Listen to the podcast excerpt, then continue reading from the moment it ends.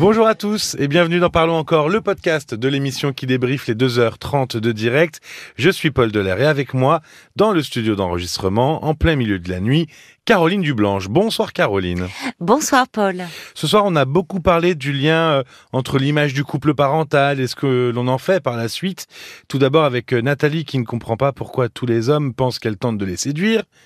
Est-ce que c'est vrai ou pas Voilà, ils ont tous l'impression qu'elle veut les séduire tout simplement. Et puis euh, avec Adeline, très indépendante, qui souhaite être maman par l'intermédiaire d'une PMA, euh, on remarque que ces deux auditrices avaient une vision du couple particulière. Elles faisaient référence au, couple de leurs parents. Euh, l'image négative du couple parental peut être restée gravée jusqu'à l'âge adulte dans l'inconscient des gens. C'est possible ah mais non seulement c'est possible, mais ça se rencontre euh, très très fréquemment.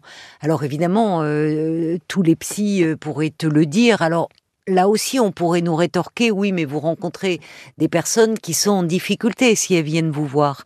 Mais on est, il est difficile d'échapper à cet héritage parce que c'est le premier modèle, le couple parental que nous avons eu sous les yeux.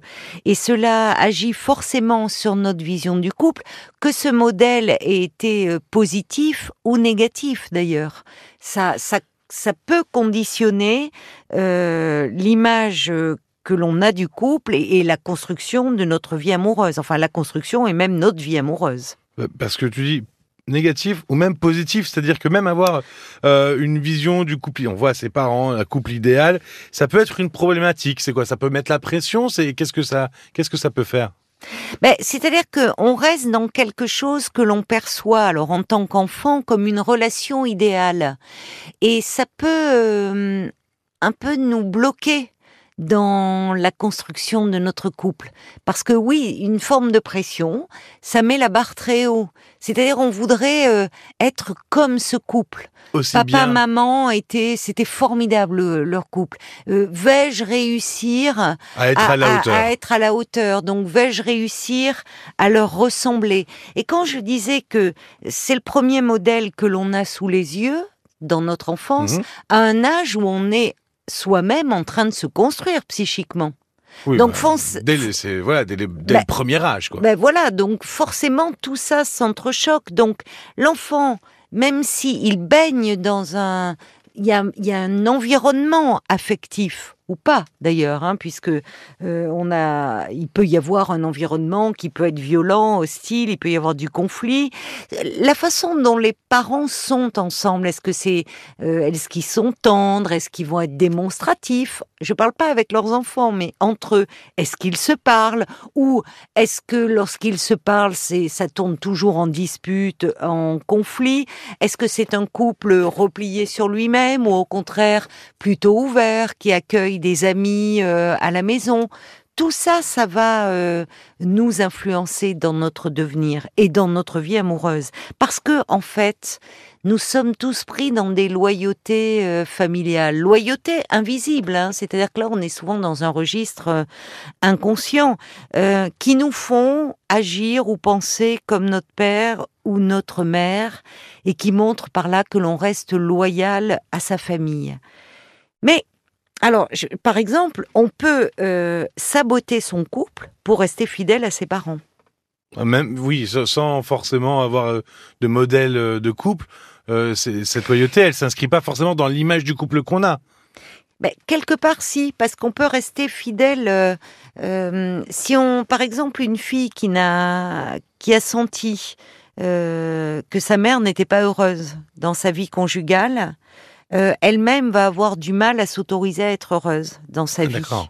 Euh, elle peut multiplier les relations euh, avec des hommes qui, qui, ne la satisfont pas, relations qui ne la rendent pas heureuse. donc il y a, y a derrière tout cela, derrière ce que l'on vit comme des échecs, il y a parfois une histoire de loyauté euh, familiale. Et c'est pour ça que quand on est malheureux dans ses relations amoureuses, euh, ça vaut vraiment la peine de se pencher sur son histoire familiale d'enfant, sur l'image du couple que Qu'est-ce qu'on a comme image du couple? C'est quoi le couple pour nous? Euh, L'image des hommes que l'on a, l'image des femmes, parce que tout cela est très influencé par le couple parental et par la, la mère ou le père que l'on a eu. malgré euh, tous les autres modèles qu'on peut avoir tout au long de notre vie, finalement, ce premier modèle, euh, il reste gravé. Mais est-ce que alors il s'imprègne, il s'imprègne parce que, comme je le disais, c'est un moment où nous-mêmes nous sommes nous sommes en plein dans notre construction psychique et on se construit, un enfant se construit en s'identifiant, en prenant modèle. Donc, tu as raison de dire que heureusement par la suite euh, et notamment à l'adolescence, parce que euh, il va il va voir qu'il y a d'autres façons d'être en couple, d'autres modèles de famille. Mais pour un jeune enfant, la famille c'est la seule réalité qui compte. On le voit dans un contexte terrible avec des enfants qui parfois sont maltraités ou abusés. Pour eux, ils pensent que c'est dans l'ordre des choses, que c'est dans toutes les familles comme cela. Un jeune enfant n'a que ce modèle-là sous les yeux. Et alors justement, en, ayant euh, ce modèle-là, euh, soit le, vrai premier modèle, est-ce qu'on peut attribuer euh, l'entière responsabilité des échecs sentimentaux au couple de nos parents en leur disant, voilà, en leur disant bah, c'est à cause de vous euh, seul. Oui. Si, ou alors, est-ce est qu'on peut que tu veux ne dire. que subir l'image de notre du couple? Ben, C'est-à-dire que le, risque dans, ce que, dans ta question, c'est d'attribuer la responsabilité de, de, nos échecs à nos parents. Et finalement, bah, nous, on peut plus rien faire si, voilà. si tout est à cause Comme des parents. Comme tu dis, tout serait figé, euh, ça fait qu'on a du ressentiment à l'égard des parents et qu'au fond, il y aura un déterminisme euh, qui serait euh, très, très déprimant comme tu dis. Euh, oui, voilà. Alors que les parents, ils ont fait ce qu'ils ont pu euh, avec leur propre histoire et aussi avec leur manque.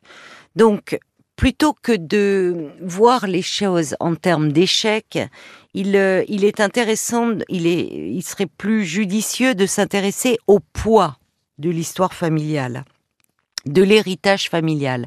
Je parle de poids parce que parfois c'est vraiment au sens propre. Euh, il y a des histoires familiales qui pèsent, qui sont qui sont un poids pour euh, pour euh, les hommes et les femmes, et même pour certains un fardeau, et qui vont les empêcher de de se de se construire dans leur vie, de se détacher de leur famille d'origine pour construire leur propre famille.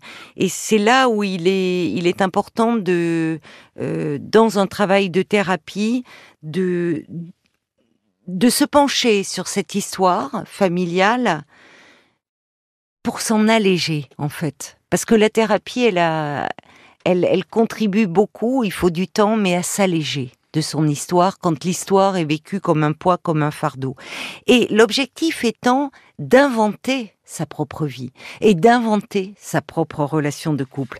Parce que euh, beaucoup de quand euh, des personnes confrontées à un couple parental qu'ils estiment très négatif, où il y avait, euh, je ne parle pas de, de, violence conjugale, hein, là on est dans, dans, l'extrême, mais euh, des parents qui ne s'entendent pas, des parents qui sont toujours en conflit, qui parlent mal l'un de l'autre.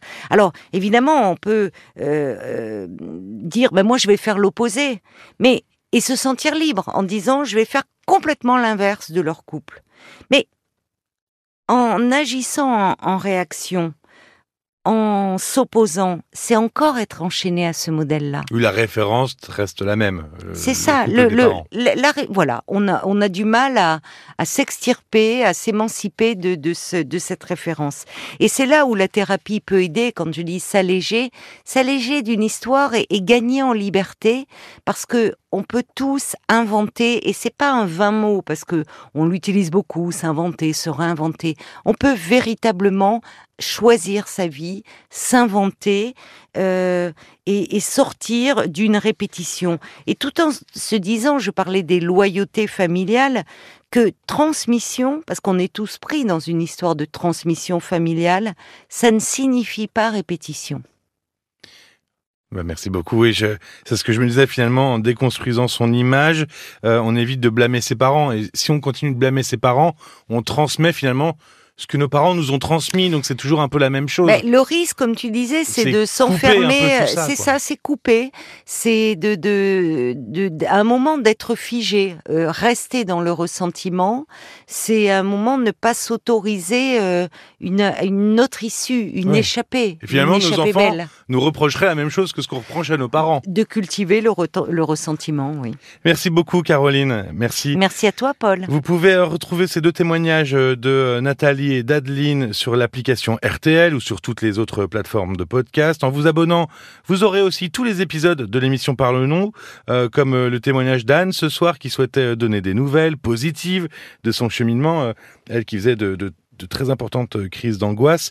Tous les autres témoignages aussi, les que sont-ils devenus, les parlons encore, vous pouvez tous les retrouver en vous abonnant. On se retrouve très vite. Merci de votre écoute et à bientôt. À bientôt.